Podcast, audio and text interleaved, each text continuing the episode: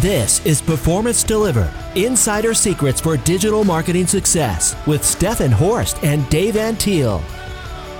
Welcome to the Performance Delivered Insider Secrets for Digital Marketing Success podcast, where we talk with marketing and agency executives and learn how they build successful businesses and their personal brand. I'm your host, Steffen Horst. Here to speak with me today is Sam Erdheim, who is the VP Corporate Marketing at GuidePoint Security he has two decades of experience across all facets of marketing and product management for enterprise software companies, with 15 years focused experience on cybersecurity. Sam, welcome to the show. Thanks, Steffen. Pleasure to be here.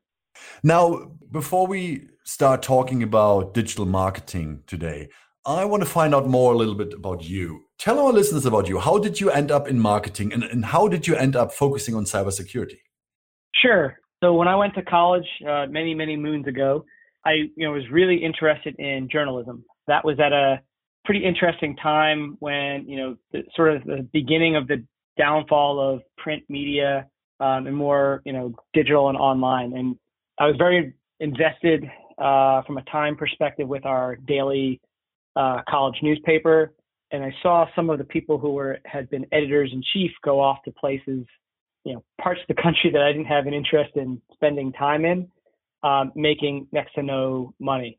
Um, so I sort of had to pivot of you know what how do I take the the things that I like about journalism from a writing perspective, um, you know creativity, trying to understand things that you know maybe I don't know originally, and how can I take that and use that in another way? And so that sort of started me down a path of you know PR and and marketing internships and things like that.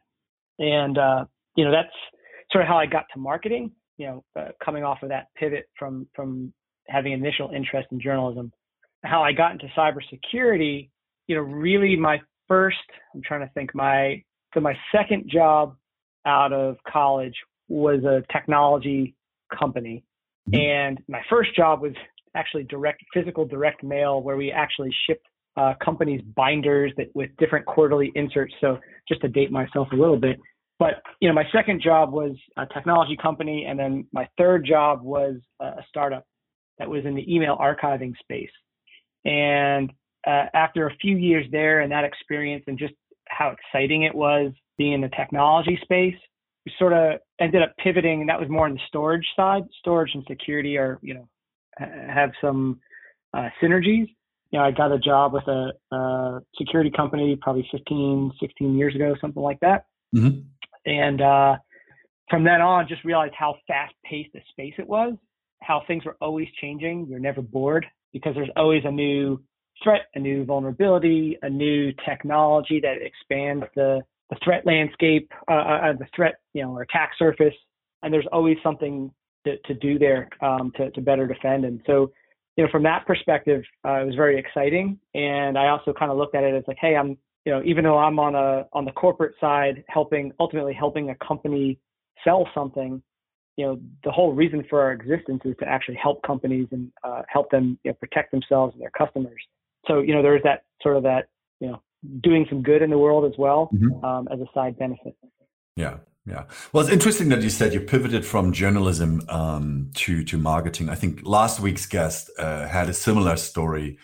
Um, who you know he he was a journalist and he said that he identified that you can make more money in digital marketing and uh, yep. became the the director of marketing for Scripted.com, which is a writers marketplace. But you know, from a from a corporate marketing perspective, what, what's the importance of content? For you in in your digital marketing strategy? Sure. Uh, I mean, you know, they say content is king, and that there's you know that's overused, but it's there for a reason. You know, when I you know when I first came to GuidePoint Security, which is where I work now, um, we're the uh, probably the second largest um, cybersecurity reseller and services uh, solution provider in the U.S. Our entire approach to marketing uh, was events based, and so I started last April. And as you can imagine, physical events were no longer possible yeah. uh, because of the pandemic. Um, so the company had to pivot totally uh, and, and quickly. Uh, and, and, you know, they weren't used to it because that's not how they ever marketed. And so my, my arrival came at a good time because that's kind of more my been more my background is the the digital side of things. And so, you know, my one of the first things that I did was, hey, how do we how do we create a content engine where we really didn't have any and content meaning you know, we didn't have enough data sheets. We didn't have a website that was, you know, real uh, impressive at the time. We didn't have any thought leadership, et cetera. And so really trying to pull together, you know, what types of content do we need that, that, do, that does a couple things.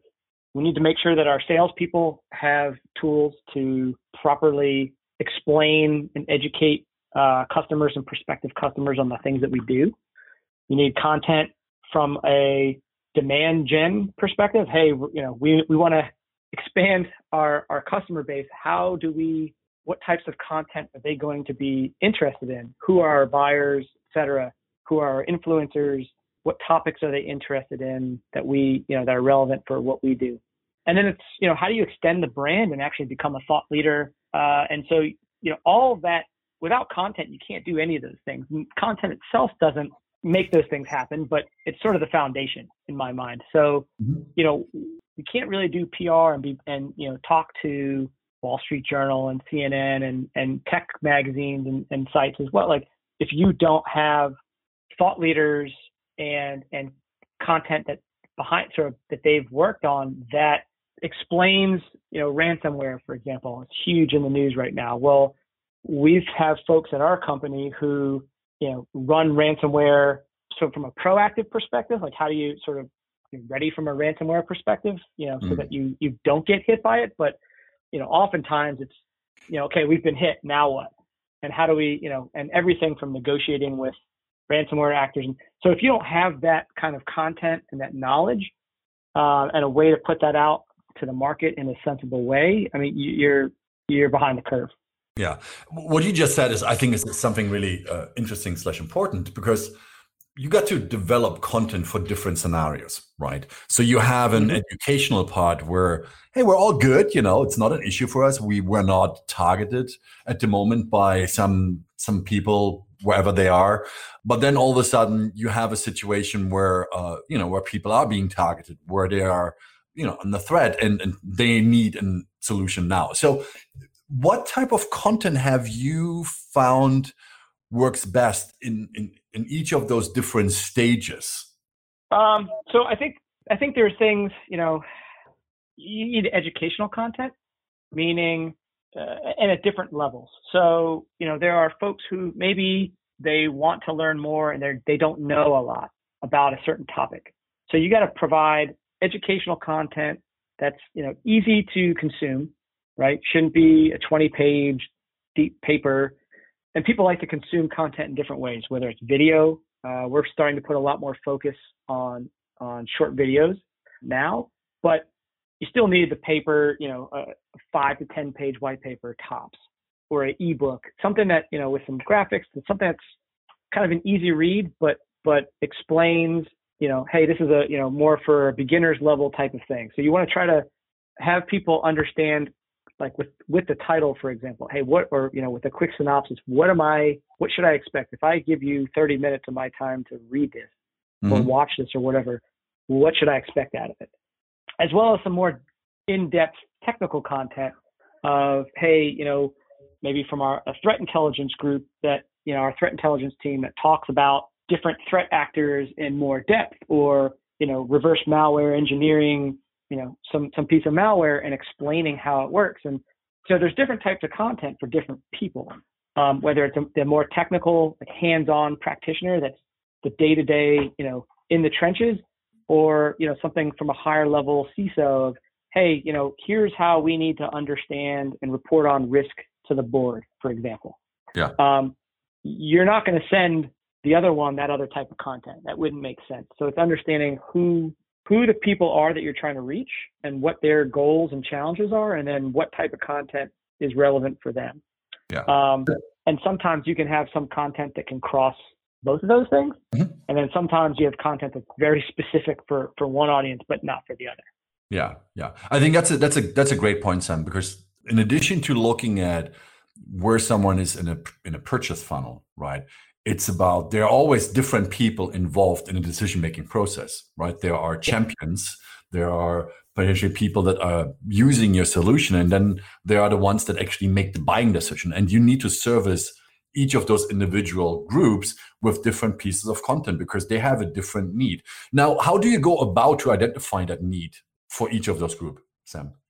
Uh, sure. So some of that is, you know, talking to folks in the field, right? The folks, you know, so I'm a little bit removed uh, as the VP of corporate marketing here. So, you know, I'm not talking to customers every day. So, you know, I need to get that insights from the folks who are. And obviously, when I can speak to customers, that's great. But, you know, so it's really trying to keep in tune with uh, feedback from the field as far as where are different pain points, what are the types of things that they're seeing and hearing from their customers, where are opportunities that you know maybe we haven't hit on as, as much as we should have or should be doing, and you know really then trying to you know that can be broken down by a vertical can, and it can be broken down by role. You know we've found that uh, there are certain channels right where we have more success based on the type of person we're trying to reach for example, you know, we found that uh, we run a capture the flag maybe once a quarter uh, type of exercise that one of our practice uh, groups, you know, the service they run. But we also we open we have one created and we open it up to to people so they can kind of get a taste of what this is. It's you know it's fun and educational for them. For us, it's a great way to sort of extend our brand and, and sort of highlight you know one of the things that we do you know from a services perspective. And what we found is that you know, promoting that type of thing on LinkedIn, for example, is not that effective. Promoting it and and trying to engage with people on Twitter is very, you know, we've seen a lot of success there um, as far as engagement. And because different types of users use different types of channels. And, you know, it's a little bit of a generalization, but from what I've seen, you know, for example, LinkedIn is much more business oriented folks. That's where you might hit, you know, from a security perspective, CISOs and VPs of security and, and other folks who, you know, want to be a little more thought leaders and network and all that. Whereas Twitter, you know, oftentimes, and there are other things like Twitter, but Twitter is where a lot more of the hands-on practitioners, technical folks are, at least from what I've seen. Um, and so it's understanding that and directing your content to those channels from a, you know, how do you sort of differentiate between the users? You know, trying to understand where people fall in that decision tree and sometimes that depends on whatever problem you're trying to solve. So, you know, if you're talking about, you know, if you're talking to someone who's a network security person, trying to talk to them about things that are outside of that probably isn't going to be too super successful, especially if it's in a large, large organization where they're going to be very focused on one task it's understanding their role and where their pain points are. It's understanding the size of the company because that also makes a big difference, right? So you could have a, you know, I've seen some mid-sized companies where IT is, you know, security and IT are all together. It's not, uh, you don't have a necessarily a separate security team. Whereas in a large organization, you might have, you know, you're going to have your network security team, your cloud security team, your data, you know, security, your, you know, your risk and you know governance types of folks. So you're going to have different your SOC. You're going to have different groups within that security team and program. And so you want to make sure that when you're talking to them that you're hitting on things that they care about. Because at the end of the day, there are hundreds to thousands of security vendors who are spamming everybody with everything. Mm. so you got to be highly relevant. Yeah, that makes that makes sense. Now, you you talked about content promotion, uh, Sam. Did you mean organic promotion or are you also paying for promoting the content you develop? Um, both. So I'm I'm a huge believer of you know being found. If you think about you know beyond, uh, if you look at you know research, hey, where do people you know where do people find out about products, technology, services, solutions, etc. Where do they do their research?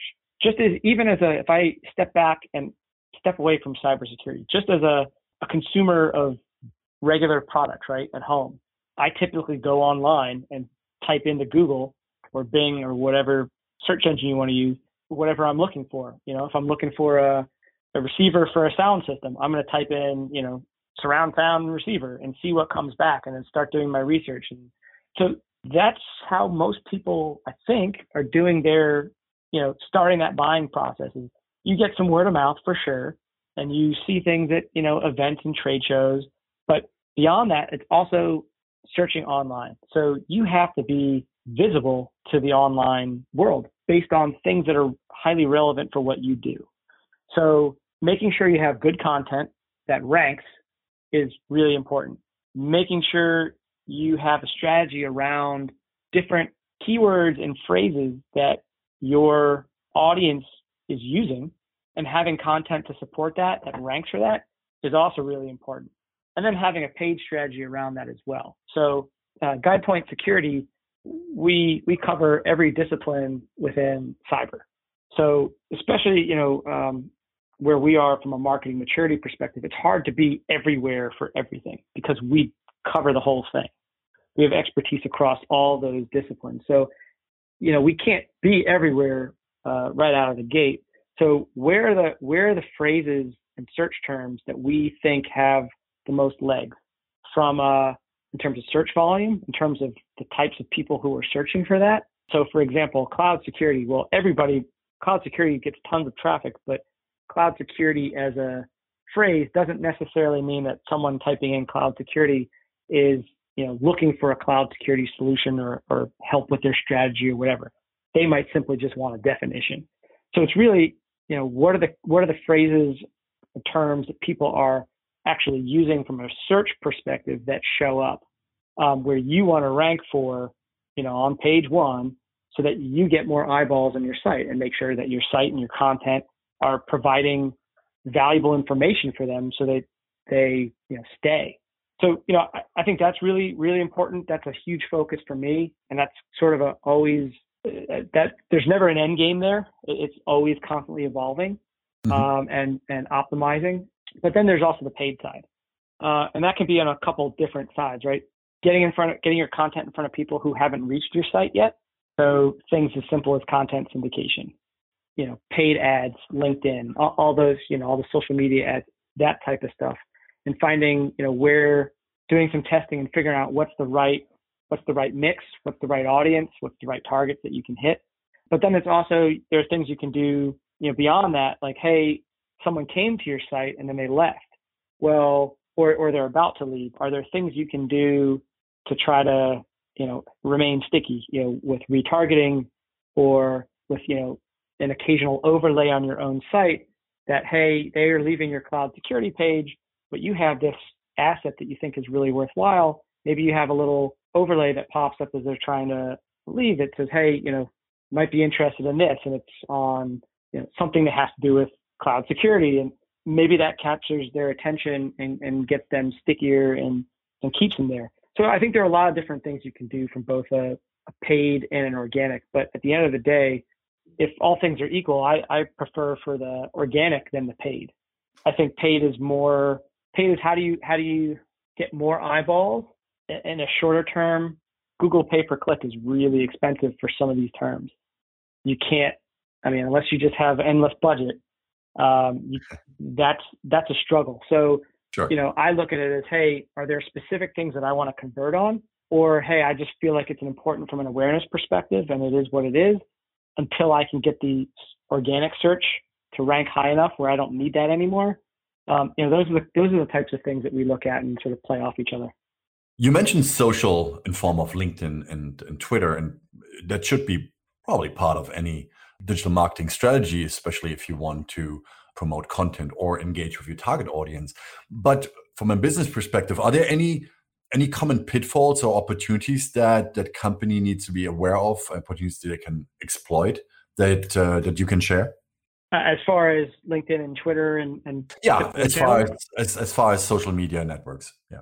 Sure. So social media, you know, if you go to any uh, marketing strategy, you know, consultant or whatever, you know, I, I remember, you know, a few years ago, everybody was talking about how social media is you know how important it is and how big it is, and um, even if it you know regardless if if you were B2C or B2B, you know at least the companies that I've been at, we've never had the manpower to get super creative in terms of and, and detailed around social media. I think you have to understand what, resources you're willing to put to it. You have to understand where your like what audiences are for each channel. So I've been at lots of companies where, and you see lots of things where they just they put the same thing across every channel that they do. So you know, let's say let's say we've got three channels: LinkedIn, Twitter, and Facebook. You take the exact same post and push it across all three. Well, does that really make sense, or are there different things that work better in different channels? Should you focus more on one channel and put more eggs in your basket? So I, I think those are things you have to kind of think through before you start just posting stuff. What's your overall strategy? Um, you know, LinkedIn, like I was saying before, we found that LinkedIn is where more some of the higher level roles and more business types of folks and conversations are going on. Whereas for us, um, not that those, not that all those people aren't on Twitter, but we've found more engagement and better engagement when we've done things that are a little more technical um, and focus that on Twitter versus LinkedIn. So for us, you know, we have found sort of organically, hey, what things work better on what channel. But I, I think one of the big pitfalls is that people sort of see it as, hey, we can promote something here. It's another way and it's free, right? Unless you're doing the paid promotions. But from your own LinkedIn, whether it's your personal your corporate, or Twitter or Facebook or Instagram or whatever, you've got this sort of outlet where you can start pushing stuff. And I think the problem is that social media isn't really meant to, it's not really meant for a promotion uh, type of thing. Not, not that you can't ever do it, but social media is all about a conversation and networking and commenting on things and providing insights on things and having conversations and back and forth. You know, the best posts are the ones where you've got 30 people who are providing comments um, or having a discussion. To me, that's what social media is. It's uh, and many companies sort of miss that point and they just push, push, push, push. We're doing this event. We're doing that event. Come to this. Come to that. You know, it's not a. It's not asking questions. It's not trying to engage with people. It's a one to many. Social media, I think, where you're most successful is when you can get to that one to one. But to do that, you need to have the right people behind it. So if you're in cybersecurity marketing like myself, you know, I've been in cyber for 15 plus years, but I'm not a technical technical person. So there are certain conversations I just have no credibility in. Right? I can talk about challenges and different threats at a high level and, and I understand, you know, all the all the basics and stuff. But if we're, you know, going to get into a technical conversation around some piece of ransomware or whatever, I'm not going to be the the most credible person to talk about that, and so I won't. But if you know, if someone on my team is managing our social media account, well, they can't. They're not qualified to have that conversation. So it's also pulling in the right expertise depending on what that topic is, so that it's not a company saying something silly or saying something that's really not credible or being called out on it, which would be the worst case. Um, and making sure that you've got someone there whether it's through their own or just supporting you from a corporate perspective to make sure that whatever it is you're you are talking about is credible and can be defended and it doesn't mean everybody has to agree but it just you know credibility is really important and i think that's um, social media can give you you know that, that that's a risk um, if you're too loose with that yeah yeah now before we come to the end uh, of today's podcast um, one solution um, we haven't talked about which is email marketing um, obviously, it can be very successful if done right. However, you know, these days I think we all get flooded by emails in our inbox. What are your thoughts on how to effectively reach people with your message and send them information that they actually are interested in reading that is useful to sure. them?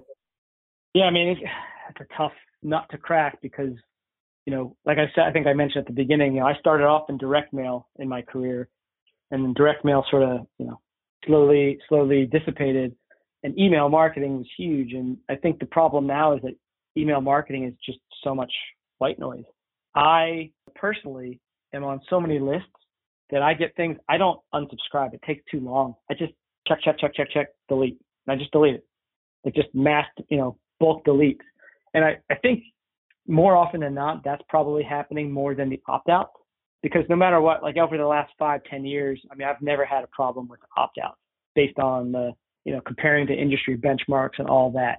Um, that doesn't mean that we've always had the best email approach. It's just saying that I think, you know, a lot of it's white noise. And so, you know, obviously the more targeted you can be with whatever the message is and making sure you're hitting the right people, really trying to be diligent about keeping your data clean, understanding who is in a send. Uh, that's easier said than done. You need to have, you know, good marketing, marketing and sales operations and, and an infrastructure behind that, or, or start off with a clean database. But I mean, I've never, I don't know many companies that have, where at least where I've been in the past, it's, you know, had clean data. Um, there's always problems there. So having someone who can get their hands dirty and understand that, and you know, as best as possible, account for that, so that you don't have, you know, you're not sending things to people that shouldn't get it. You're not, you know, sending irrelevant content. You know, and then there's things like, what is it that you're sending? How long is an email? You know, I've seen these marketing emails that are beautiful uh, in terms of the design and and the you know the language that's written, but it's it's too long. People have you know very very short attention spans, and you know you got to bullet out like, hey, by reading this email, you're going to get these two or three things. Otherwise, I don't care. You got you can't you can't say like you know here's the whole explanation of blah blah blah. Like you need to get right to the point. People don't have the the time or the energy to read through a long thing. So I think there's a couple things you know, between data integrity, understanding your audience, trying to keep things short and sweet, and ultimately valuable. If it's salesy, you know, I don't know, uh, um, but I'm sure most people would say that's a turnoff. It's so instead of trying to sell something, it's about educating and consulting and trying to help someone do something better. And I think some of that has to be, you know, it has to be written that way. But I also think you actually have to, like, I think it helps if you actually mean that. Um, if that's actually your intent, instead of, hey, I'm trying to sell you something, forget that. I'm going to, you know, I have expertise in this area and I can help you do X, Y, and Z. And, and if they, you know, accept that or find credibility in that, at the end of the day, you will sell them something at some point. But it's, it's, you got to have that credibility and not go for the sales pitch right out of the gate. And can you provide them things that are valuable, whether it's a video, a how to, or some kind of paper but something that's valuable for them where it's not feeling like they're going to get bait and switched, but something that they have value in. And then that, that will get them coming back to open more emails as long as you follow that type of thing.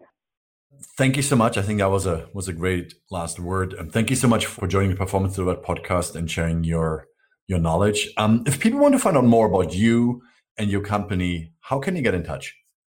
Uh, sure. Our uh, the company that I work for is GuidePoint Security. Uh, so it's www.guidepointsecurity.com. You can find me on LinkedIn as well. Uh, I don't remember my LinkedIn URL specifically, but I think it's just my last my my name, Sam Erdheim. Um, on LinkedIn, you'll find me there. Okay, wonderful. Well, thanks everyone for listening. If you like the Performance Delivered podcast, please subscribe to us and leave us a review on iTunes or your favorite podcast application.